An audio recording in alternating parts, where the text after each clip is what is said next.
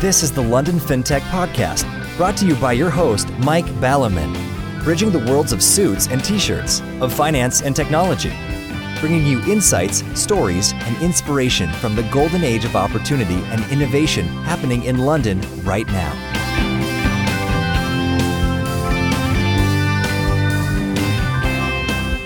Hi, this is Mike Ballerman, and this is London FinTech Podcast, episode 184, brought to you in association with Smart Pension and the UnlistedBoard.com. And I'm delighted to be joined today by Uma Raja, CEO of Capital Rise, to talk about prime property financing and its broader implications for fintech. Finance has been around for so long that although the general principles are naturally the same across sectors, as each sector has a different ecology as a business landscape, finance itself ends up being heavily speciated, and thus may look quite different when we drill down into the detail. Or, put a different way, plenty of decades, if not centuries, of evolutionary adaptation of FS has meant that FS needs to have refined solutions for each particular sector, which will always outcompete generic solutions.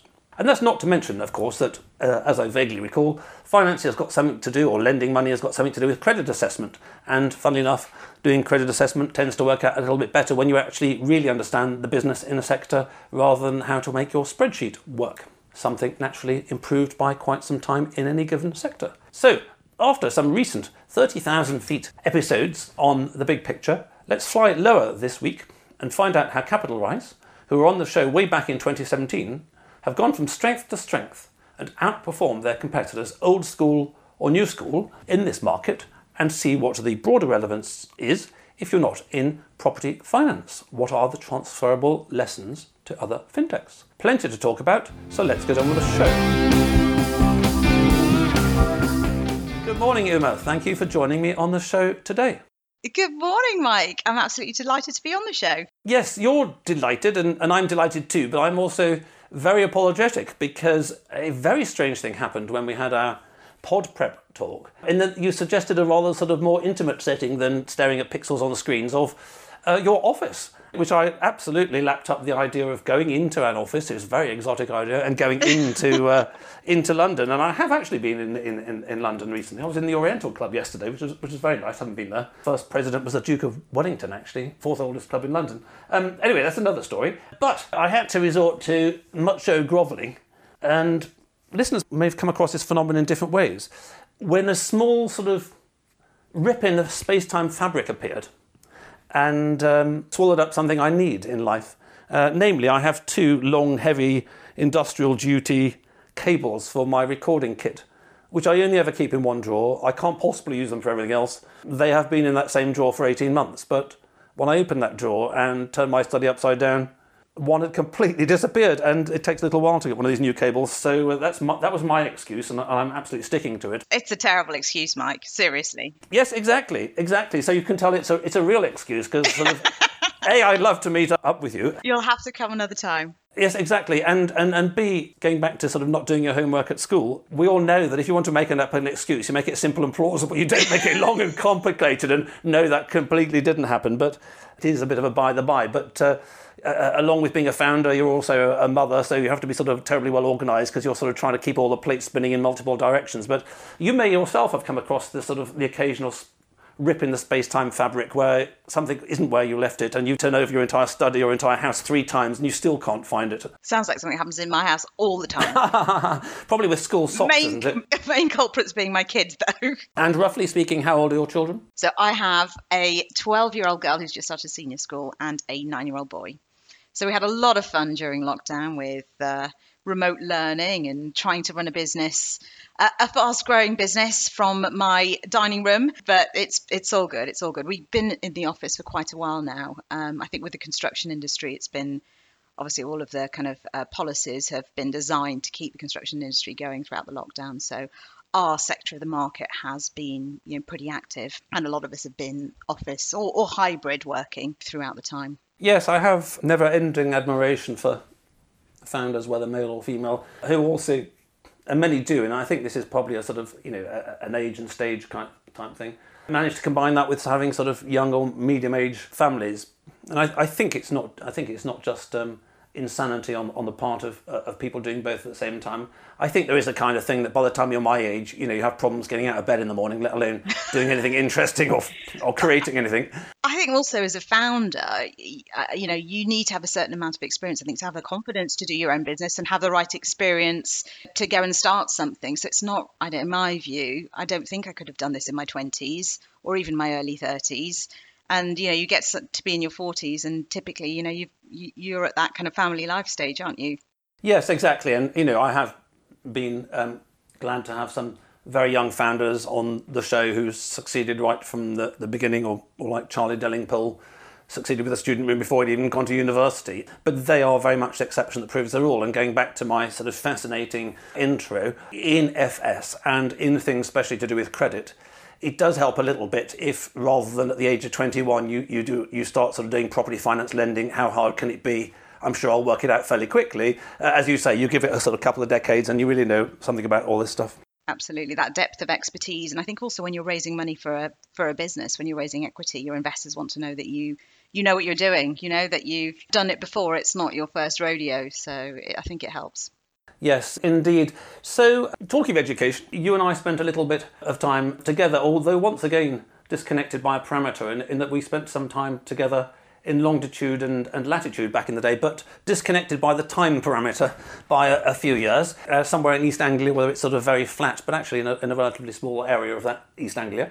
And so how did you go from there to here, and as you say, your career journey and your experience in this area, and what made you wake up one day or wake up in the middle of the night and go, oh, I know what I'll do today. I'm going to form a property finance company. How hard can it be?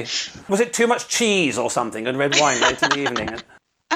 I'll tell you the story. So I graduated in engineering. I actually went on into manufacturing industry because that's what I studied, manufacturing engineering at Cambridge. I worked for 10 years actually in a completely different sector. I was in the fast-moving consumer goods part of the market. I worked for Mars, the confectionery company, for a decade, which was amazing. A fantastic training ground. I started on their graduate training program and I learned a lot of the skills that I use now, even though I'm in a very different field now. And particularly the last 5 years there, I was focused on new product development. So a lot of the kind of skills around kind of understanding what consumers want, research techniques, how do you move to a prototype, how do you then industrialize that and then launch that to the market. After 10 years there, I decided that I wanted to do something a bit more entrepreneurial, but didn't really have the confidence to make that step straight away.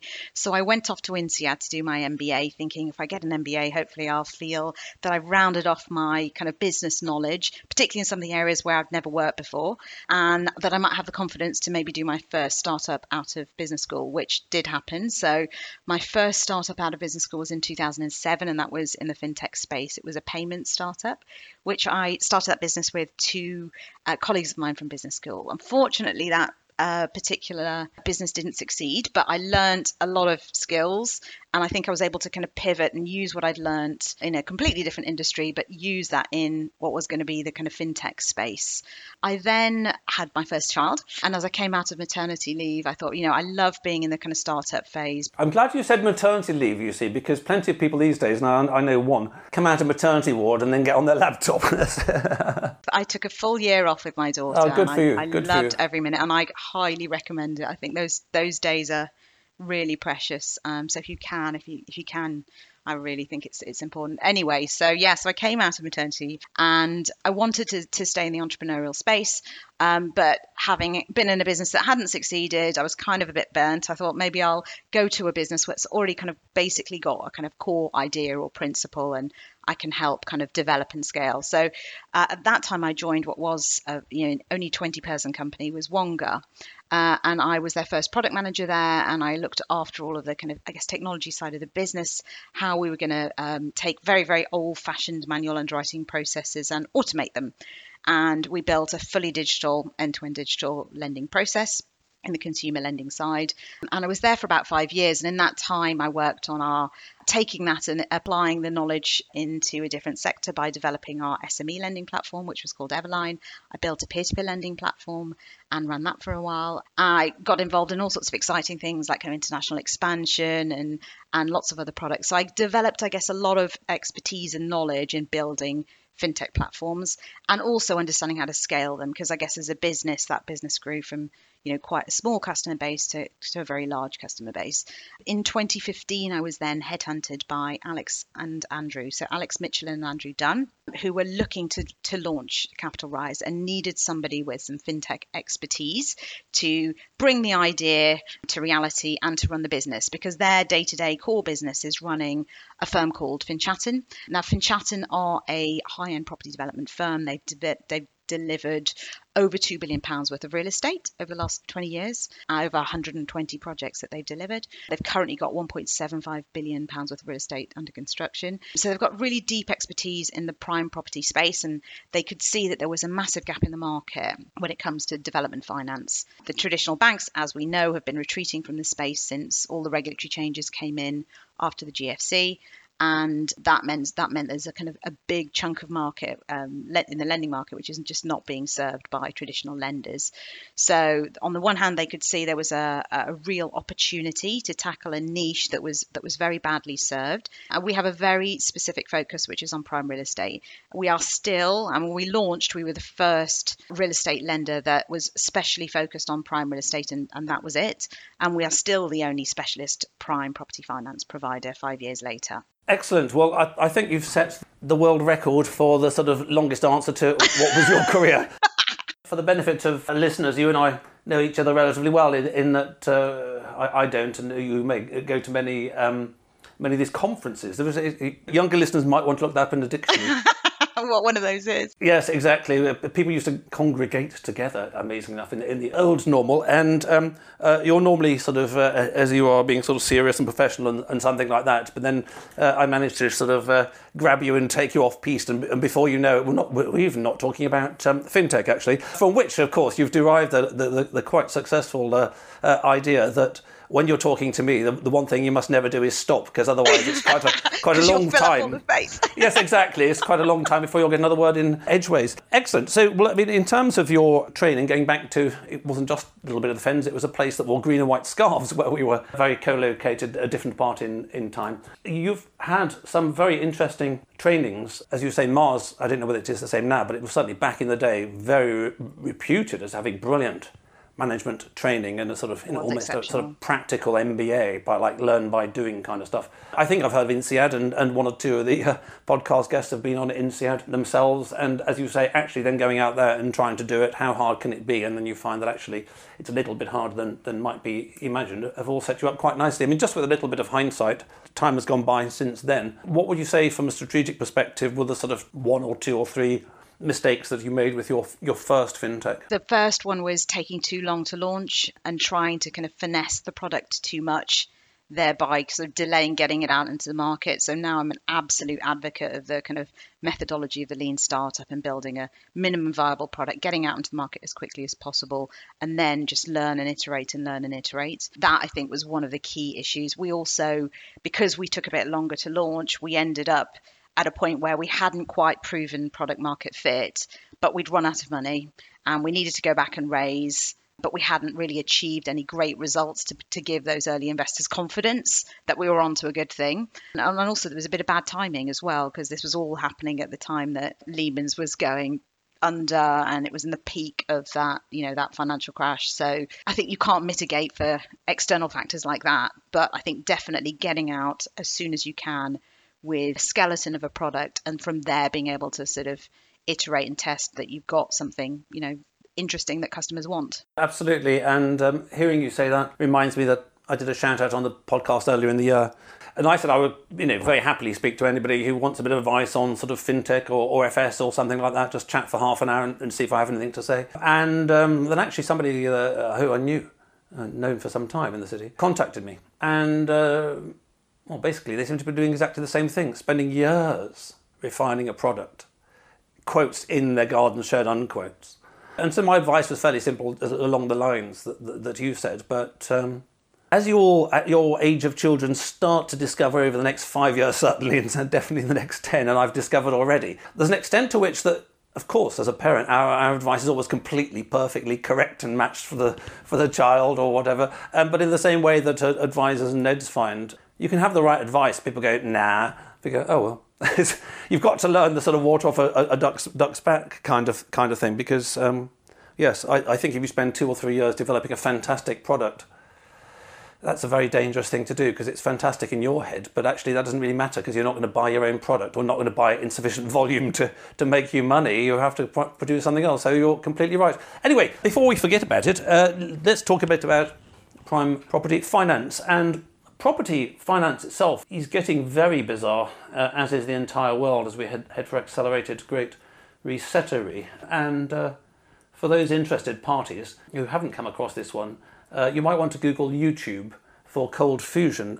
And I don't know what it's actually called, actually, but it was the institutional trend in the States, driven by the likes of BlackRock and others, to hoover up residential property at up to 150% of the market price. And there were some areas, I think it was Atlanta, like 98% of it is owned by institutions. And as a whole, off the top of my head, because I wasn't really paying attention, and I'd heard about this a little bit before, in the US, some $60 billion has been spent on residential property by, quotes, Wall Street institutions, not all of whom are doing a great job of being landlords. So there's a lot of strange stuff going on in that, along with the fact that Bill Gates is now the largest farm owner in America. But let's put all that to one side, although I think the background to property over the next 10 years from a strategic perspective, I'd definitely be keeping an eye on this kind of thing. As we discussed when your co-founder Alex was on the show last time, prime property, especially in London, where I think you're almost entirely focused or predominantly focused, you can clarify that in a second, is something in and of itself, going back quite a long time to, I don't know, for the sake of argument, the sort of Arab oligarchs turning up in the 70s where they were all money, and I don't know when it was, the Russian oligarchs turning up in the 90s and noughties with their money. And there is this sort of category just slightly above the sort of London fintech towers where I reside in my massive mansion, of course, which is less kind of property, or as it were, to do with perhaps that country, but it's more almost like an international currency at a certain stage, and very fungible and very liquid. And so, the estate agents around the world are always putting out reports saying, "Oh, property's rising. This year it's a good year to be sort of buying and selling and all that kind of thing." But as I recall, prime property as a market, before we get onto the finance, is almost disconnected from other types of property. So, for the sake of argument, I don't know, and you can tell us a little bit about the background to property market in the last couple of years in London, but for the sake of argument, last year residential property may have actually in fact been going down, but prime property could have still been going through the roof, and so it really is a very different kind of market.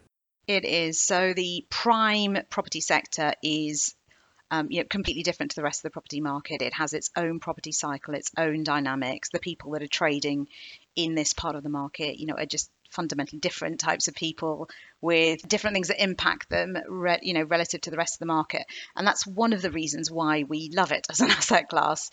So just to give you an example, let's talk about what we mean by prime first. So we focus on prime central London, and that narrows down to really a handful of areas, Knightsbridge, Belgravia, Mayfair, Chelsea, those sorts of areas. We look at prime outer London, and there's very specific areas that sort of fall under that category. So that's where we'll look at loans in Wimbledon, Richmond, Hampstead, Highgate, for example. We then look at the prime home counties, Wentworth, Windsor, Ascot, Beaconsfield, these sorts of areas. So we're looking at prime locations in the southeast of England. That's what we target in terms of our loan book. Just on the prime word, what's the kind of property value that makes it prime? So, for example, for people who may live miles and miles away, you can't buy just an ordinary undetached house, for all I know, in Clapham for less than £1 million these days, which has gone up massive property inflation since the past few decades, of course. What makes it prime? Obviously not £1 million, because most of central London's over £1 million. £10 million? £100 million? So it varies. So some of the definitions are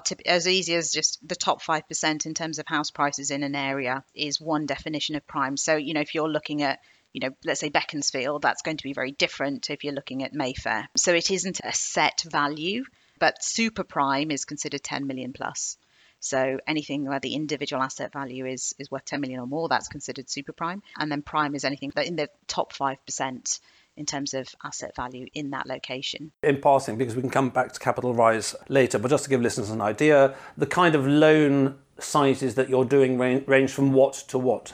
The smallest loan we'll do will be around £1 million. Our average loan size typically around kind of 5-6 million. We really target that kind of 1 to 20 million loan size, but the majority of our book is in that 1 to 10 million loan size. And roughly speaking, just so people get an idea of the scope of your operations, roughly speaking, in the quotes average, whatever average means, how many loans will you be dishing out? Because our loans are bigger, we tend to focus on fewer loans but larger loans. So 1 or 2 a month of 5 to 10 mil typically. Last couple of loans, sort of in that kind of 5 to 10 million kind of category. To date, we've lent against assets worth over 480 million in terms of asset value.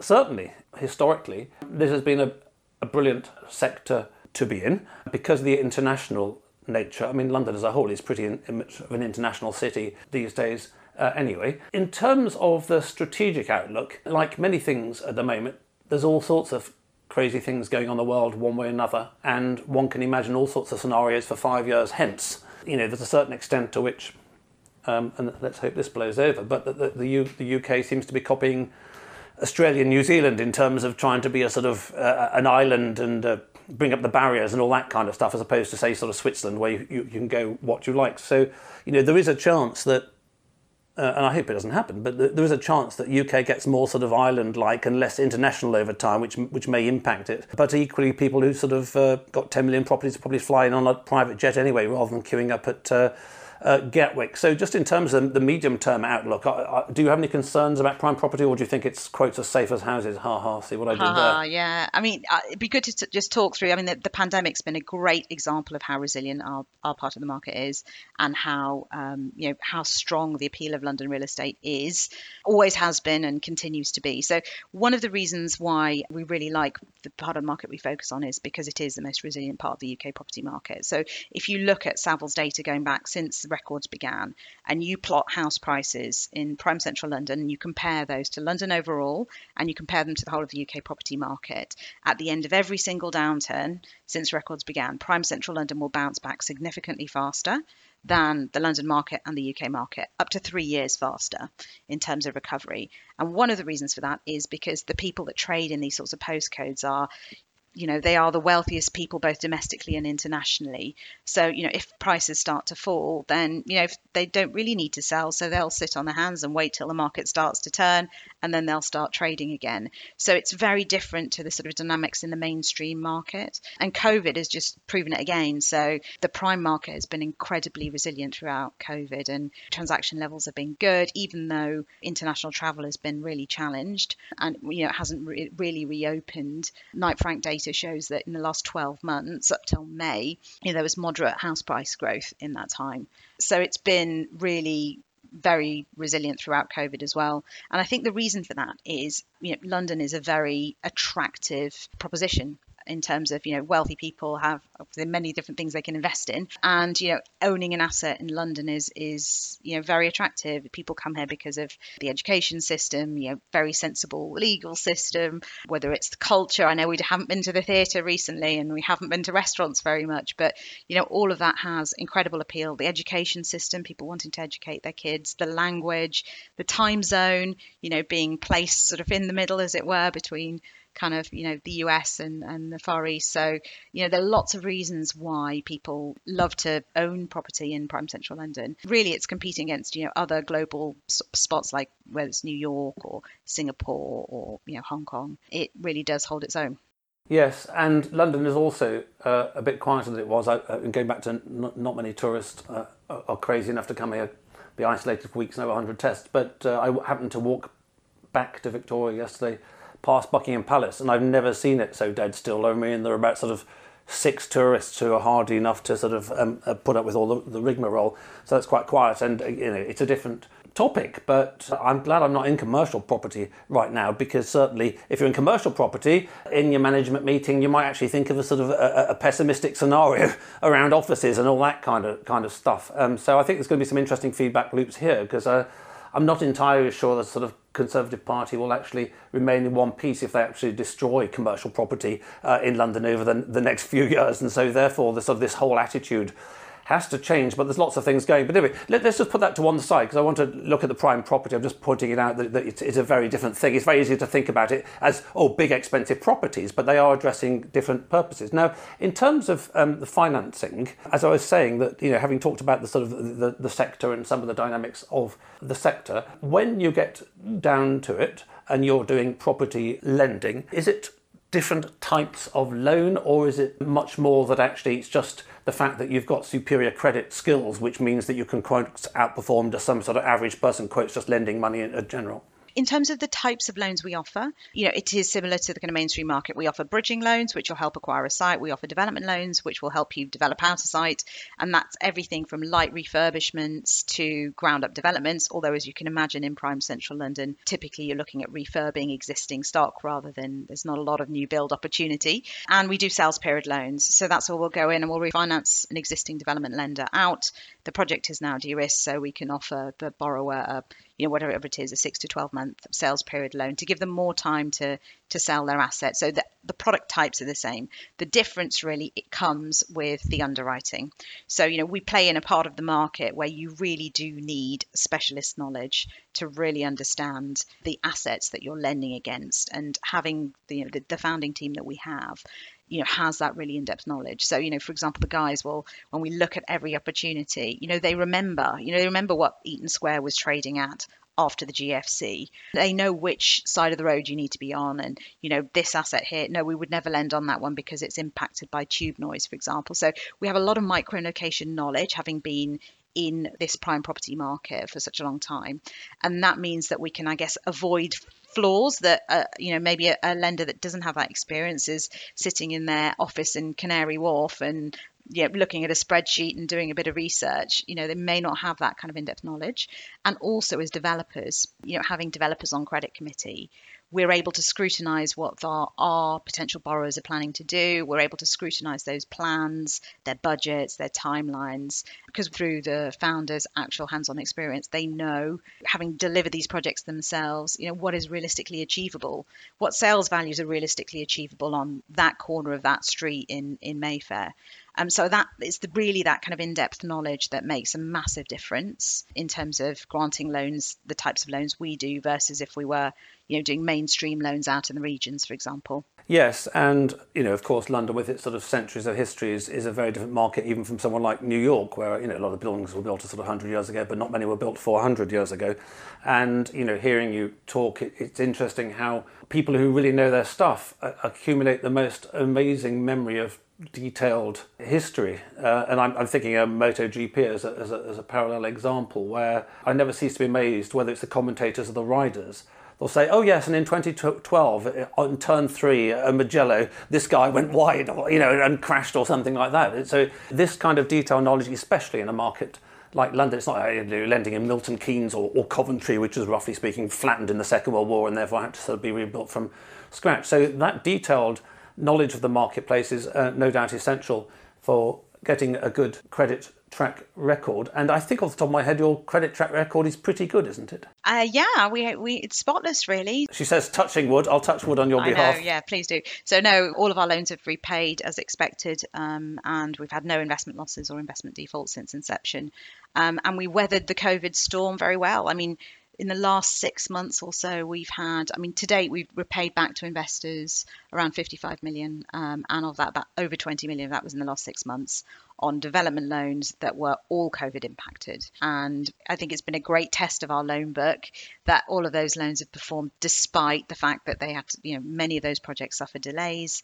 I mean, it was very difficult for developers at the start of the lockdown, figuring out what to do, implementing social distancing. They had issues with getting materials, supply of materials was an issue. And, you know, there was a lot of stress at the beginning, but, you know, they're fantastic. You know, we worked with some fantastic borrowers. We built plenty of a buffer into the loans. You know, we make sure we have plenty of contingency when we structure the deals, because we know that, you know, it's inevitable there'll be some delays, it's inevitable there'll be some cost increases. So, you know, we do build in good buffers and contingencies to protect ourselves, to protect everyone, you know, to protect the borrower and protect our investors. And that put us in really good state to kind of manage the impact of COVID. So that's been great, actually. That's been a good test of the loan book. Yes, and it makes me think, going back to the speciation of the nature of finance in a particular sector, one of the parameters in terms of having a loan portfolio. And I'm thinking recently of an interesting episode where we were talking about inventory monetization, which has a lot of operational risk and a need for operational management of it, is to the sake of argument. You're lending sort of, $10 million to IBM. You don't have to monitor IBM very much in the meantime, and you've lent the money and it's going to come back in 3 years' time in a different sort of sector. You mentioned development finance, which I'm sure this is formally not correct, but it has the same kind of thing, which is a kind of project finance in a way. If you're on the case of project finance, then I would assume that much closer eye needs to be kept on how things are going and how it can be impacted and mitigation and all that kind of stuff. And it almost must have a kind of a semi-equity character in that if you gave a 10 million equity investment in a company, you'd want to be at the board meetings and finding out how things are going on and trying to head off problems soon and all that kind of stuff. So there must be some kind of equity-ish nature to the lending that you're doing. So yeah, you're absolutely right. So loan monitoring is absolutely critical. And when the pandemic first hit, the first thing we did was when we already have very robust loan monitoring processes, and we sort of doubled the frequency of which we did everything under normal running. So, we were typically in contact with our borrowers on a weekly basis. We had formal management reviews every 2 weeks. And what that meant was that we knew exactly what was going on site, on all of our development sites. One of the benefits of the fact that we do larger loans and where we focus is that, I have a small number of loans, relatively speaking, to monitor. So I can put a lot more energy into it. I can be all over those loans and able to take action proactively. So, with a development project, you will know whether you are on track or not. Every month our project monitor goes in and is measuring, is this on track? Are they on budget? Is it on program? Or does it look like something, is slightly over? And then you then say, okay, it looks like something's going to be, maybe they need an extra time. So you take action straight away. Does it look like, their initial exit strategy might have been sale of the property? If it looks like that's not going to happen because there's not enough time in the loan facility for that to happen, we then work with the borrower. So maybe what we need to do is, find someone to refinance this out. Once you reach practical completion, you go off and get a sales period loan and use that to redeem us. So, a lot of the loans that we did during COVID, we had to work very carefully with the borrower to find an alternative, a backup plan, if you like, because their original exit strategy when we wrote the loan was clear that it wasn't going to deliver. So it does take, it's not just about, understanding the credit at the beginning when you grant the loan.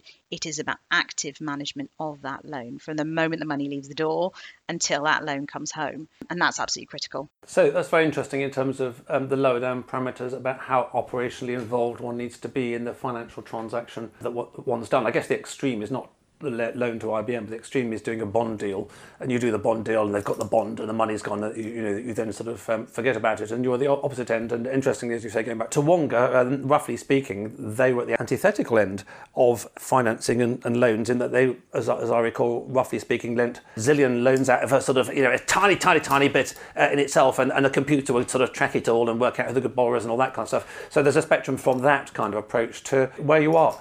So, having talked in the intro about these highly technical phrases that you'll probably recognise from your INSEAD MBA of old school and new school, what is the sort of kind of topology of people working in your sector? Are you predominantly up against megabank like, I don't know, Citigroup or HSBC, or there are sort of hundreds of fintechs, or the lots of sort of fund managers? I mean, how does it sort of roughly speaking look?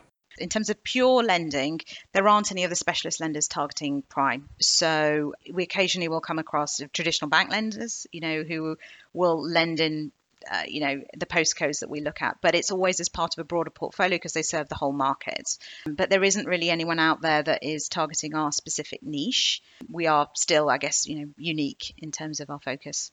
Excellent. And I got the impression that you're quite optimistic about prime property. I don't know whether I'm reading in too much to what you're saying there, but how do you see the future going, given that the future can be all sorts of things right now? Yeah, so I think we, just to give you an idea, Mike, last year we saw such a surge in demand for finance. So last year we screened over £5.5 billion worth of loan inquiries.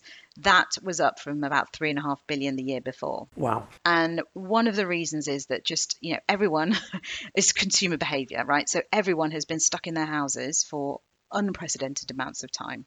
And that is forcing people to think, you know, for people that were thinking, oh, you know what, maybe we'll move out and, you know, wouldn't it be nice to have a bigger house, or do we need more outdoor space? You know, there's a lot of things that people have suddenly decided to kind of accelerate their plans and make decisions to move or acquire additional assets in our part of the market. And that has really stimulated demand for finance in our sector, whether that's the move out to get more space, whether it's, you know, more indoor space, whether it's wanting a home office, whether it's thinking, you know what, I don't think I'm going to be in the office 5 days a week anymore. So why don't we move out a bit further and I'll buy myself a pied-à-terre near the office, walking distance to the office for the 2 or 3 days a week I'm in the city. Repurposing of assets, that's another one. So we talked a bit about the prime residential market, which is where we focus. But we've had people come to us with projects where they've got an office asset and they want to convert it to residential, or a hotel asset they want to convert to residential. So you've got this kind of repurposing of assets also going on as well. And all of that together has, you know, I think, you know, really created a real demand, you know, a real spike in demand, I'd say, for finance in our sector.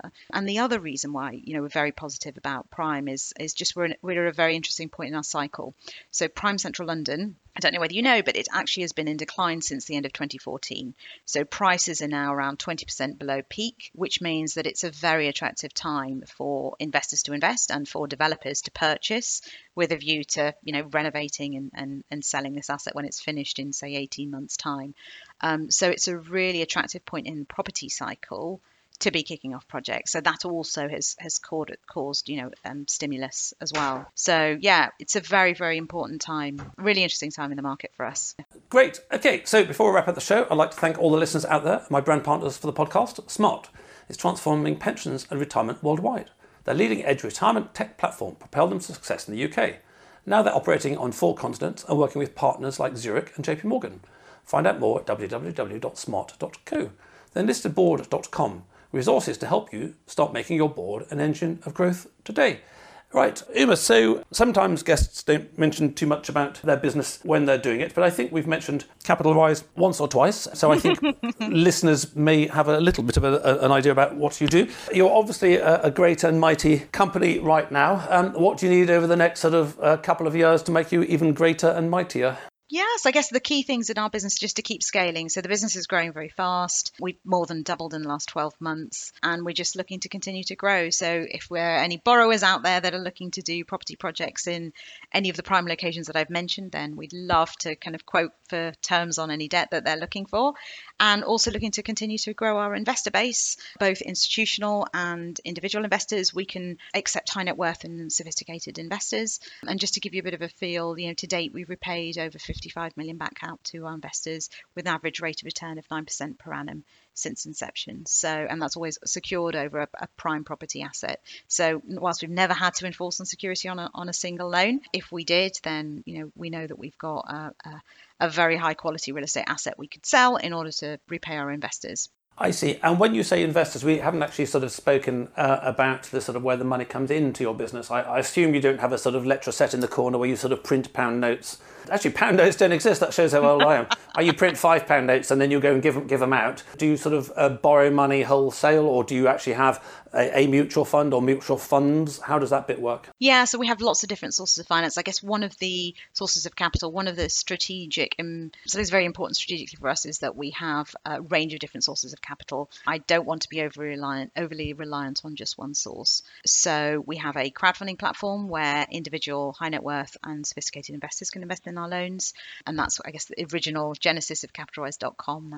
That's our kind of core, really core part of our business. And then we have then supplemented that with institutional capital, which can take the form of, we've got bank funding lines, we've got family office funding lines, we work with wealth managers. There's a range of different other alternative sources of capital that we can always use as well, particularly if we're doing larger loans where, you know, we need a decent chunk from an institution in order to top up what we'll be getting from our platform. Excellent. Well, we started with your considerable experience in many dimensions, and experience never goes to waste if you find a way to recycle it. And it's a great pleasure to be talking to a fintech that pretty much dominates its sector in fintech, which is easier said than done. And in terms of meta takeaway points, I think one of them is, if you keep speciating down enough and you accumulate considerable expertise, then going back to, oh, you did payments in the past, and I've had lots of payments firms on the show, and a lot of them are brilliant, but it's very easy for people to start businesses in a huge area and go, oh, it's a huge market.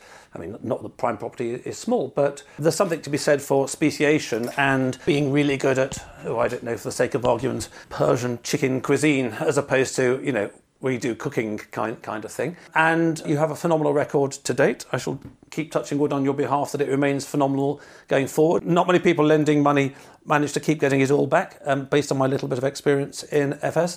And I wish you every success in the future.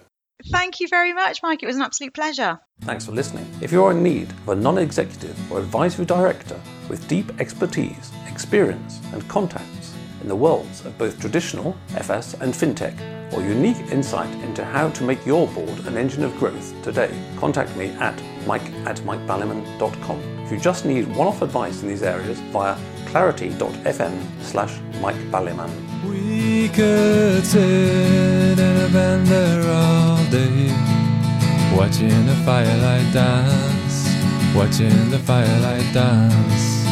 We could walk in the mountains before dawn, watching a happy moon ride, watching a happy moon ride.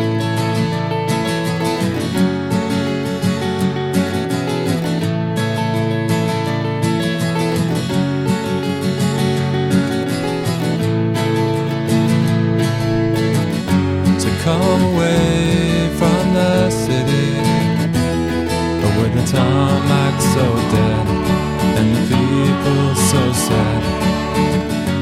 Come away from the city, but with the faces so grey, with the pain of the everyday.